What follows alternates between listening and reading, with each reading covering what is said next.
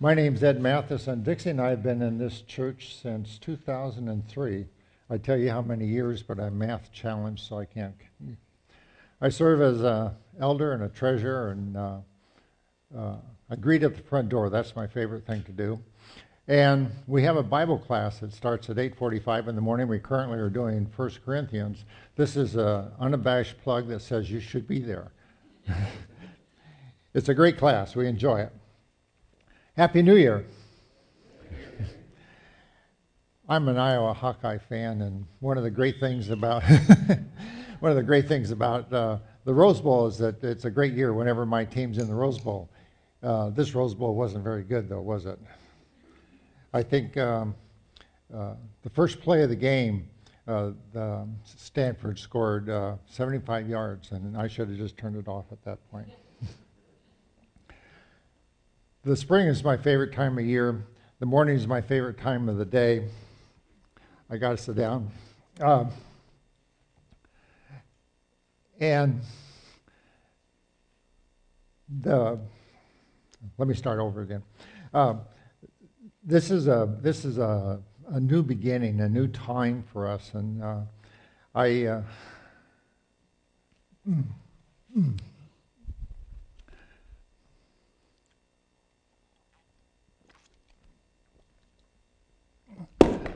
I'll get going here pretty soon.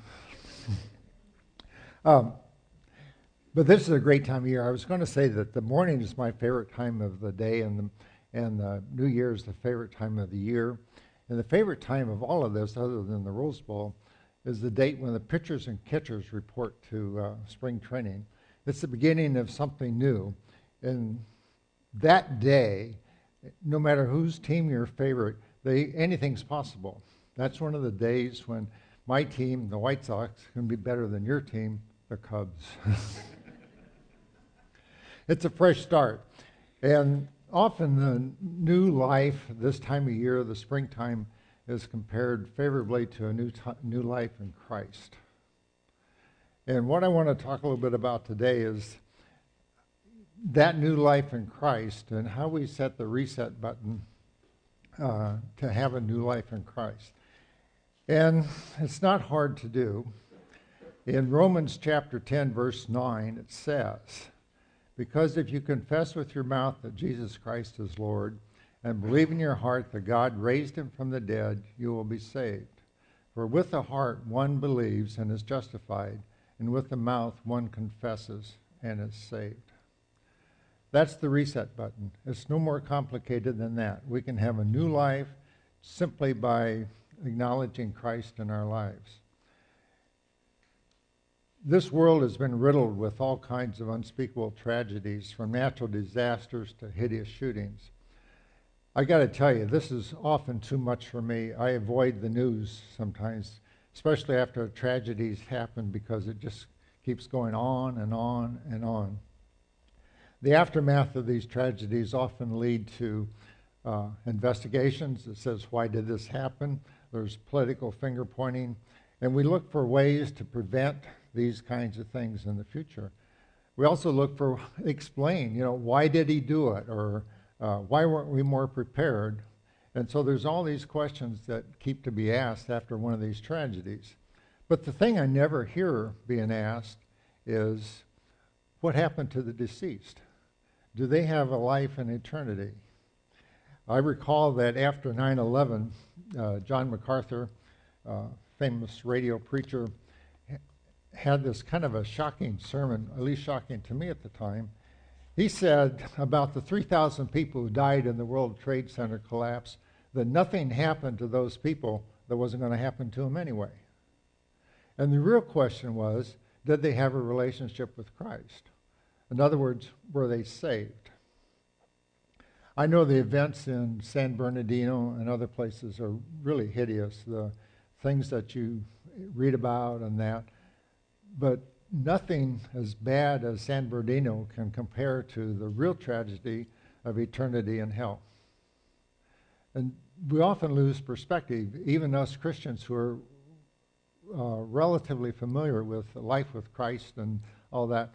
We often worry more about the tragedy of the event and not the real tragedy, were these people prepared? Recently, I've been troubled by a number of family members and close friends who do not have that relationship with Christ.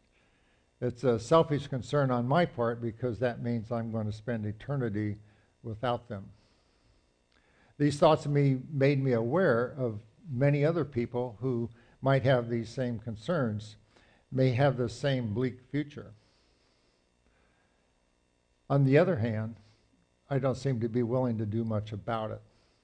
It's easier for me to be friendly, not rock the boat, than it is to share the gospel. Since I'm experiencing some of these same thoughts, I thought perhaps you might be experiencing these same thoughts as well. On the other hand, maybe this is the first time you've given it any thought at all. But I tend to examine this this morning the, why we share the good news with others, why we don't share the good news with others. Now, I don't claim to have any knowledge on the topic. My purpose here is simply to stimulate your thinking on it. So if you walk out of this church saying, What should I be doing? That's what I accomplished today. One thing is clear we're directed by Jesus to share the gospel. In Matthew chapter 28, verse 19, we're told, Go therefore and make disciples of all nations, baptizing them in the name of the Father and the Son and the Holy Spirit, teaching them to observe all that I have commanded you. The vision at Meadowland is to, this is where lives are changed by Jesus and disciples made. Our collective and individual responsibility is to introduce people to Jesus. What is it that keeps us from sharing the gospel? What keeps us from introducing our friends and family to Jesus? How is it we can keep this good news to ourselves? I'm positive that each of us can answer the question, and your answer is likely better than mine, but I got the microphone, so I get to talk. One of the things I looked at on this is why don't we do this? It might be that we underestimate the urgency of sharing the gospel. In other words, we've got lots of time to do it. We don't have to do it today. Or we're not convinced that Jesus is the only way. Or maybe we're just blind to the need. If nothing else, the tragedies that I've already talked about have taught us that we're not guaranteed tomorrow. The idea that we have time to speak tomorrow about Jesus Christ will not always be true. Think about this for a moment. How often do your plans for tomorrow uh, go awry before the day even begins? Over in James chapter 4, 13 to 15, we're told, Come now, you who say, Today or tomorrow we'll go into such and such a town and spend a year there and trade and make a profit. Yet you do not know what tomorrow will bring. For what is your life? For if you are just a mist that appears for a little time and then vanishes, instead you ought to say, if the Lord wills, we'll go live and do this or that. Therefore, the person we think about as needing Jesus is an urgent matter. It ought not to be put off. I've heard people refer to deceased friends and family who've never demonstrated a relationship with Christ as being in heaven as if there's another way to Jesus. Other way, another way other than Jesus. Now, just because we haven't heard people talk about a relationship with Christ doesn't mean it doesn't exist. So I'm not making that judgment.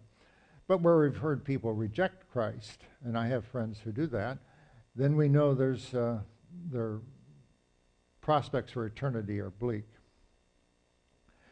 Um, I've wrestled with this, and I'm sure if you've considered the topic, you've wrestled with it as well. But let me clearly state there is no other way to heaven other than a relationship with Christ. There are many Bible references that talk about this. And the thing I like the best is a book we've been re- reading recently for the Leadership Council, which is Radical by David Platt. In there, he says, if there was another way to heaven, why would one of the ways be so extreme that Jesus had to die on the cross? If there was another way, why would Jesus have to suffer through that? For me, that states that uh, there is no other way. And we need to accept the fact that Jesus is the only way to Christ. There are other people who say that their friends might be in heaven or I'm going to heaven because I'm a good person. Well, good doesn't cut it when perfection is the requirement. So we're all good people, but we're not perfect people, and therefore we have made sins and we do need Jesus Christ. Over in Romans chapter 3, verse 23, it says, For all have sinned and fall short. Perhaps Bill Gaither said it the best On my very best day, I'm a sinner in the need of Jesus Christ. On my very best day, I'm still a sinner in the need of Jesus Christ. Parallel concern is that we're not aware of the need. Over in Luke chapter 16, verse 19, there's a story about the rich man and Lazarus, and it begins like this. There was a rich man who was clothed in purple and fine linen, who feasted sumptuously every day. And at his gate was laid a poor man named Lazarus, covered with sores, who des- desired to be fed with what fell from the rich man's table. As I see it, the rich man would go in and out his gate and not see Lazarus. I don't mean ignore Lazarus, I mean just not see him. I don't know enough to say what it is in us that allows us not to see those needs, but I know exists in me. After my retirement from Allstate, I started a consulting company, the clever name of Ed Mathis and Company. I did all kinds of things, including I um, uh, was an instructor, an adjunct lecturer at DePaul University. And from time to time, my classroom would be in the city uh, at the corner of Wabash and Jackson, right there under the L tracks. And I parked my car in the garage uh, down the street, and I would walk uh, by way of McDonald's. Uh, this was before my plant based diet, so I go to McDonald's and then back to my classroom. And on the way, the trip, I'd walk past all kinds of people asking for money. To be blunt, I would walk past the panhandlers. And I was convicted that I was walking past these people without seeing them. I wasn't ignoring them, I just wasn't seeing them. And I was so convicted, actually convicted by this particular uh, Bible verse, that I started carrying dollar bills in my shirt pockets. So that, and the resolution was I had to hand out a dollar bill to everybody that I saw. And it had nothing to do, absolutely nothing to do with changing the lives of the people that I was giving it to. It had everything to do with making sure I wasn't blind to that need. Now, just recognizing the need doesn't change anything, but I was convinced that we can actually go through life and just not see the needs. I think we can go through life and not see the need of our friends and family for, the, for Jesus Christ. We just have these conversations every day and don't do that. We can look at the need of our friends and not see their urgent need to Jesus, for Jesus. The quote, preach the gospel at all times and if necessary use words as attributed to St. Francis of Assisi and is often used as an argument against the need for personal testimony. This is sort of a version of actions speak louder than words. But to take this position is to imply that our visible works will convince somebody of their need for Christ, or that our conduct will be so compelling that a non believer will give his life to Christ. This may be true in some cases, but the truth is, people need to hear our story. What we were before we met Jesus and how we were changed. Or what happened when I didn't follow Jesus as compared to when I submitted to his lordship. Our words, your words, my words, are essential to the spread of the gospel.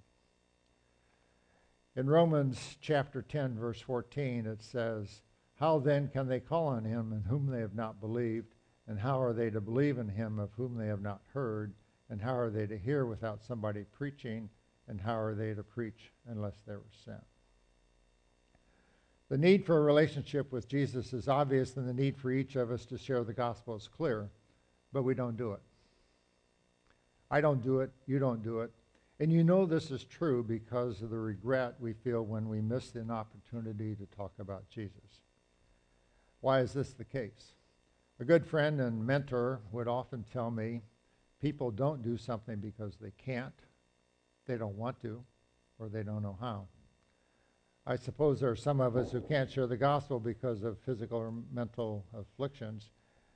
For these people, I don't have any further comment because I don't have the answer for that. But for the rest of us, I do have some thoughts on the matter. Some will say, perhaps this is you, I don't want to because I'm not called to evangelism. There are others who are gifted in this area, and it's not my job. As I read the Bible, the Great Commission in Acts chapter 1, verse 8 applies to all of us. It says, But you will receive, the receive power when the Holy Spirit has come upon you, and you will be my witnesses in Jerusalem, Judea, and Samaria, and to the ends of the earth. There are no qualifiers and no exceptions. There are new, no loopholes. We're all required to share the gospel of Jesus Christ. Something we need to understand that God has a plan for saving the world, and that plan's going to work. There's no need for a backup plan. There's no alternative. And part of that plan is for us to tell others about the saving grace of Jesus Christ. There's no other way. My high school football coach would say, probably not as nice a terms as I'm going to say right now, but he would say something like, are you helping with the solution or are you part of the problem? And for us, doesn't it sound better to be helping with the solution, to be on Jesus' team, to share the gospel, to be part of the plan that saves the world? Others may say, I don't want to because I'm concerned I will annoy my friends. As some of you know, I've been eating a plant-based diet for three years. Yeah, three years. Yeah, how time flies. Uh, and with very little encouragement, I'm glad to share all of you with the benefits of avoiding meat, eggs, dairy. Fortunately for today, that's the end of what I'm going to talk about plant-based diet because I could go on for quite a while. We're not going to debate one eating plan versus another. I have, though, found this parallel thought of sharing something I think is important as uh, diet, nutrition, as sharing Christ. They have a lot of parallels. Some people listen with interest, some people listen politely, and some are tired of hearing it. In both cases, more so with Jesus, I'm concerned about wearing out my welcome. I know that people stop listening when the theme is heard too many times. My tendency, and perhaps yours as well, is to remain quiet rather than to speak out. This is particularly true if I've already spoken on the topic. I suppose this is okay if we're talking about nutrition, but it can't be okay for people who don't know Jesus. Perhaps you are new to the Bible or just haven't spent enough time in it to quote chapter and verse when it comes to a religious argument. This may cause you to feel ill equipped to engage a non believer in Jesus. I agree. Feel this way myself. But it doesn't let us off the hook to share. So if you don't know Bible and verse and you can't quote what you need to quote from the Bible, you have a story to tell. Each of us has a story to tell. For some of you, it looks like this. I was like this before I met Christ, and now I'm like this. For others who were raised knowing Jesus may have a story that says, Jesus has been with me my entire life and helped me pass these rough patches. For some of you, you have that dramatic truck driver story. You know the story. The guy's driving down the road late at night, raining, and he turns the radio to find something to keep him awake for the rest of the trip. And he stumbles on a Christian station that's playing a gospel song. Maybe something like I heard it first on the radio or one of those country kinds of gospel songs. And then it's got a testimony afterwards. And it starts into thinking at the end of the long haul, he pulls off the road and gives his life to Christ. Those are great testimonies. I love to hear those kinds of testimonies. If you want a really good testimony, though, you ought to go into Acts chapter 21 through 22. This is Paul. He's back in Jerusalem. He's been arrested. He's in chains. They dragged him to the barrack steps. There's a mob around him throwing stones and shouting that they want to kill him. He picks this time to give his testimony. Can you imagine? He picks that time to give his testimony. And he stands up and he talks about how he was persecuting Christians, how he was killing Christians, and then how he was um, confounded by a bright light. And Jesus says, Saul, Saul, why are you persecuting me? And he goes on and preaches to the, to the Gentiles. This is Paul. He's in the middle of a crowd who wants to kill him, and he says, Let me tell you about Jesus. Now, that's boldness. I don't even want to go to my best friend who doesn't know Jesus and annoy him. And Paul's talking in the middle of a, a crowd. The other thing I was thinking about this, and honestly, I got to uh, ask your forgiveness on this. I've thought about this point for a couple of days now. I was going to look up in the Bible. This story, I think, in the Bible is at least in there three times. There's the first one it happens, it's in Acts when he gets the conversion. And I think he repeats it at least two other times and maybe more. And I was going to count that so I could say exactly what it was, but I didn't, so I don't know. But the point out of it is that it's in the Bible multiple times, and it's, it's the entire story. It isn't like, remember that story back in Acts? It's the entire story. And that tells me something that it's important to tell your story. Just because you've told it once doesn't mean you can't tell it again.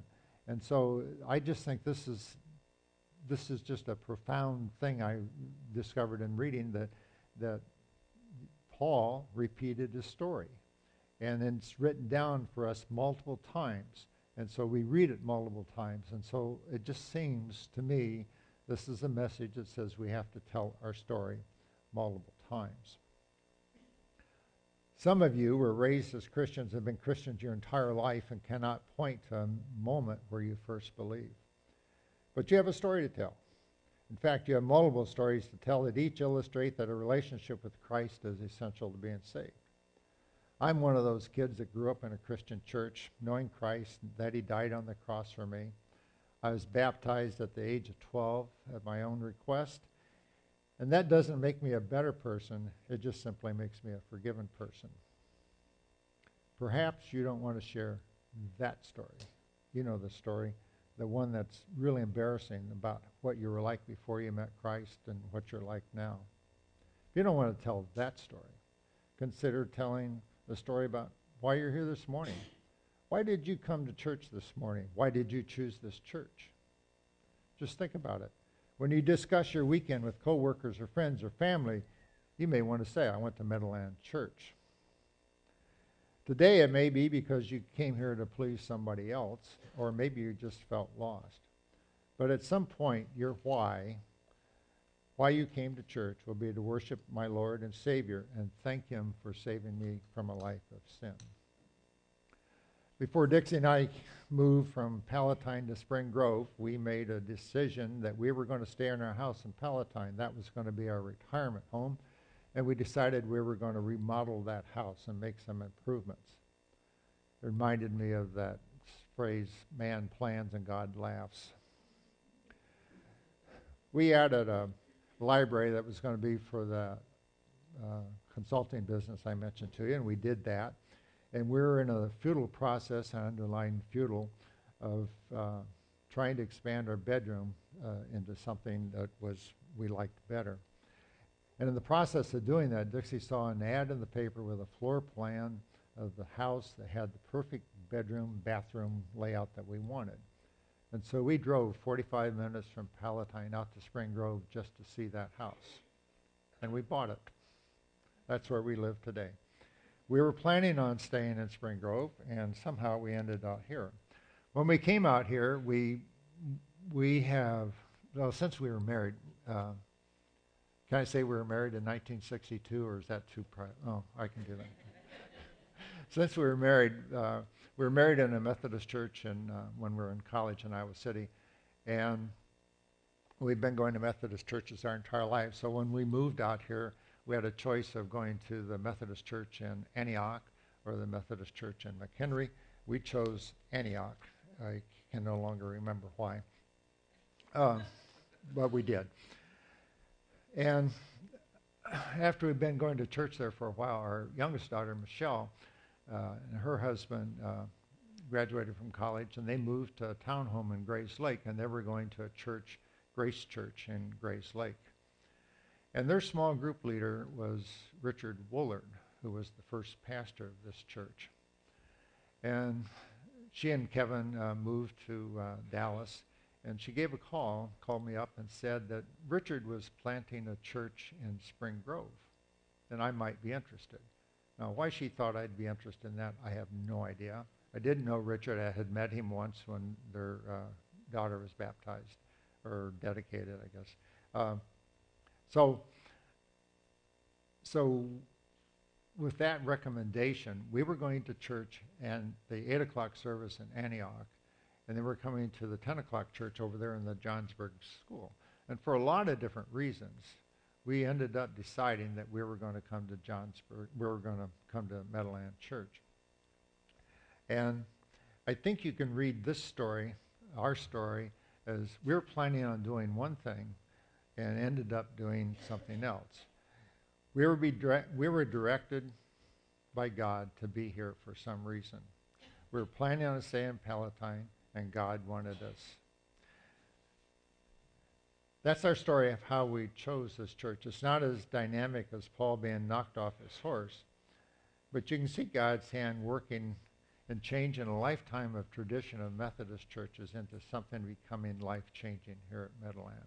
I'm glad to be here. I love this church. And I want to thank you for being part of this church this morning and all the other mornings that you attend.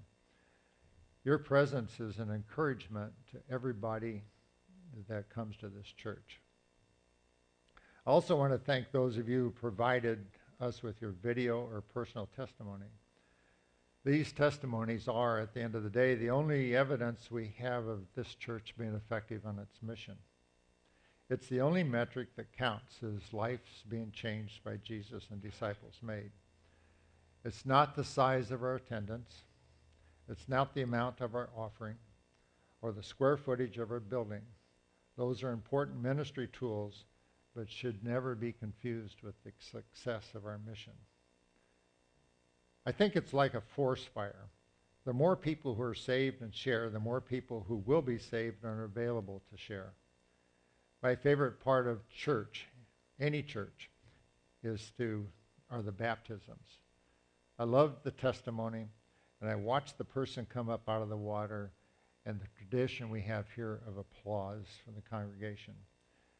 It reminds me of a song that I like very well that says, "When the sinner makes the Lord his choice, that's when the angels rejoice." I've spent much of my time discussing being in heaven after we die, but an equally important is by confessing with our mouth and believing with our hearts, our lives will be changed now. Being saved is much more than an eternal life with Jesus. It's also life with Jesus now. You have the holy, you have the power of the Holy Spirit that makes our lives infinitely more rich. One of the most meaningful songs to me is He Touched Me.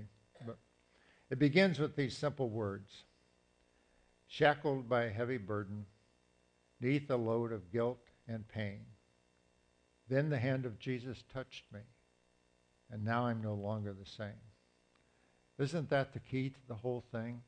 Now I am no longer the same.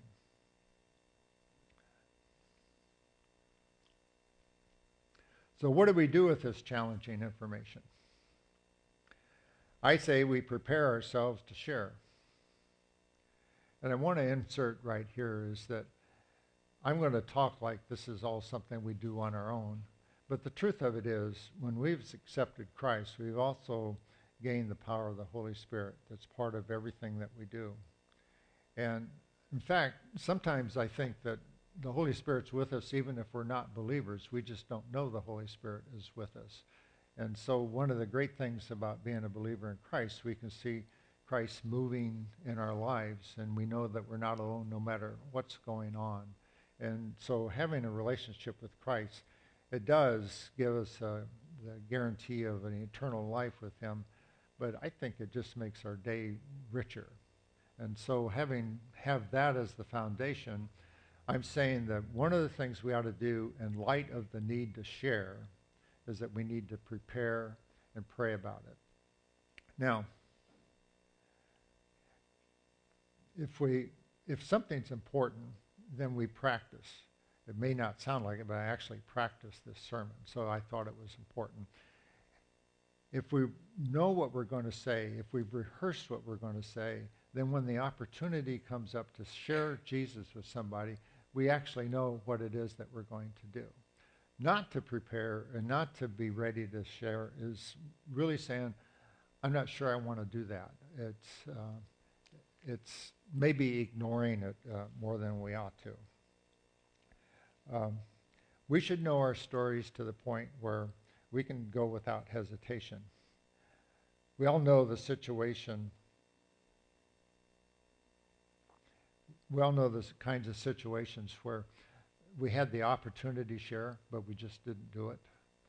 It's kind of like the old thing, uh, you know, every conversation that we're not prepared for, we always think of something to say after the conversation's over, after it's too late. And that's often true, I think, when it comes to sharing with Christ. I also got to say something to you about uh, we're not arguing the validity of the belief of others. Uh, I'm a firm believer that to be able to share the gospel, we don't have to understand world religions. We don't even have to know the difference between Methodists and Lutherans. That's not, not what we need to do. We just need to be ready to share our own story. And I had this, this experience. Let's see if I can share it with you. It makes sense. I was having lunch with two pastors. And is one of those kinds of conversations. And so I said to them, Are Mormons saved? And the answer was shocking. The guy said, one of the pastors said to me, What do you care? I was so flabbergasted about that. I blurted out something like, "Well, it helps me evangelize to them." I, you know, that's, and honestly, I had no idea. I think I just was making conversation, but it got me to thinking. Obviously, this happened 20 some years ago, and and so the point would be what he said to me was, "Your story is your story, whether the person is saved or not." And a matter of fact, you don't know whether that person is saved or not. You have no idea. No matter what's said, you don't really know and so the story is the story. So if you're telling your story to somebody who's already saved, you're encouraging them. And you know this is true, right? Every time you hear a story about somebody whose uh, relationship with Christ, it's encouraging. It's nice to know what that story is. That truck driver story, for everybody who already knows Christ, is an encouraging story. At least it is to me. And if they're not saved, your story will start them to think about something. So the point is, we don't need to know whether a person's saved or not. We don't know what they believe or what they don't believe. We don't need to argue with them about their belief. We simply need to know what I believe, what, what I think is important about it. And so it's not an argument. Um,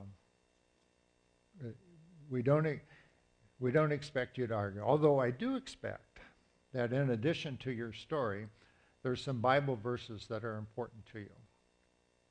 Uh, something that you uh, like. It may may have to do with uh, Paul's conversion. I like, for example, one of my favorite Bible verses, uh, which is not theologically important, but it is the beginning of Romans where it talks about uh, greeting to all the saints who are called, greeting all the people who are called to be saints, and grace to you from the Lord Jesus Christ. I think it's a great, great Bible verse. So whatever Bible verse that is important to you, you ought to be able to share that with people at some appropriate time. All the law has been reduced to love God and love your neighbor. And what can be more law fulfilling than introducing others to Jesus? To sum up, we know all that we need to know to share Jesus. We know our story. We know the Bible verses that are important. With this, we're equipped to share. So I say share, and Jesus will do the rest. Let me pray. Heavenly Father, we're so grateful for this day and the time that we have together in this congregation that provides the, the place for people to come together to share Jesus, to refresh their beliefs, to uh, gain the strength that we need to do to do your will.